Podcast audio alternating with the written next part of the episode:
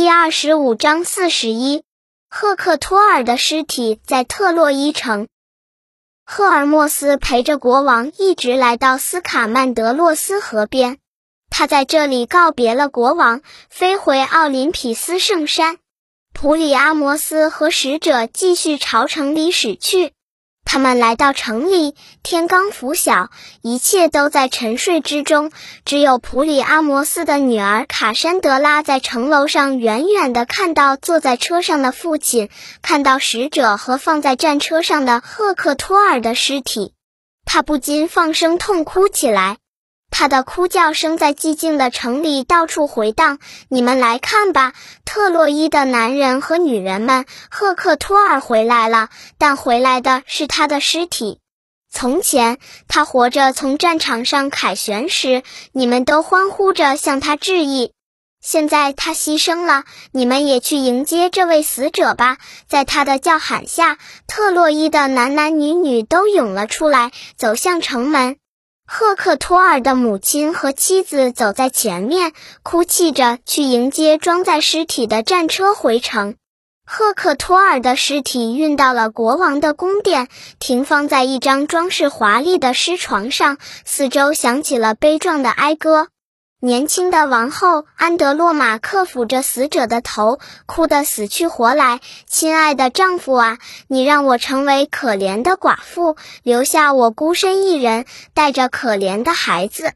哎，你的儿子恐怕不能抚育成人了，因为特洛伊很快就要毁灭了，你再也无法保护城池和全城的男女老幼。不久，我们将被扶押上希腊人的战船，我也不会幸免。而你，我的可怜的儿子阿斯提阿纳克斯，也将为一个残酷的主人服苦役，分担你母亲的耻辱。或者你会被一个希腊人从城楼上推下去摔死，因为你的父亲杀死过他的兄弟，或者他的父亲，或者他的儿子。赫克托尔在战场上是从不轻易饶过任何人的。哎，赫克托尔，你给你的父母亲带来难以诉说的悲痛，也给我带来更深的悲痛。在安德洛马克哭诉后，赫克托尔的母亲赫卡柏也大声地哭诉起来：“赫克托尔，我的亲爱的儿子，天上的神之们是多么喜欢你呀！他们在你惨死后也没有忘掉你。”你被敌人杀死，拖在地上转圈。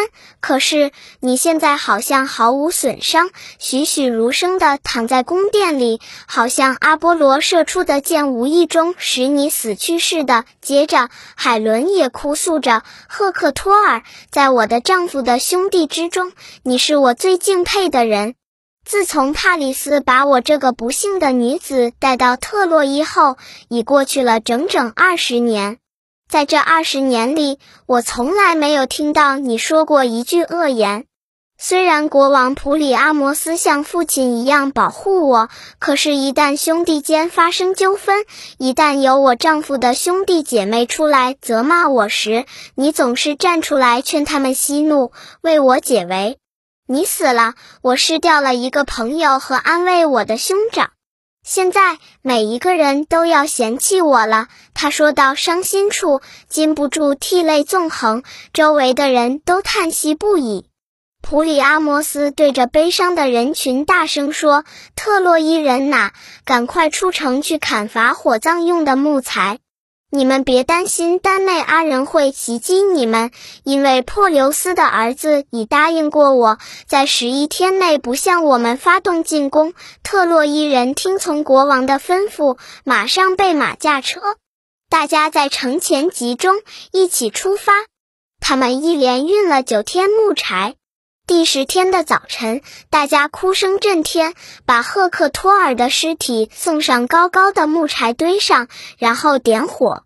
所有的人都围着熊熊燃烧的火堆，看着它烧成灰烬。然后他们用酒浇熄了余烬。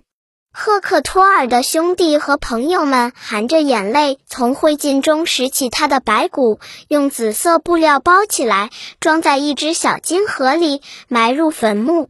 坟墓周围砌以细长的条石，并垒成高高的土堆。特洛伊人在附近设立了哨兵，防备希腊人突然袭击，扰乱隆重的葬礼。在葬礼结束后，大家回到城里，在国王的宫殿里举行严肃而又庄严的殡葬宴会。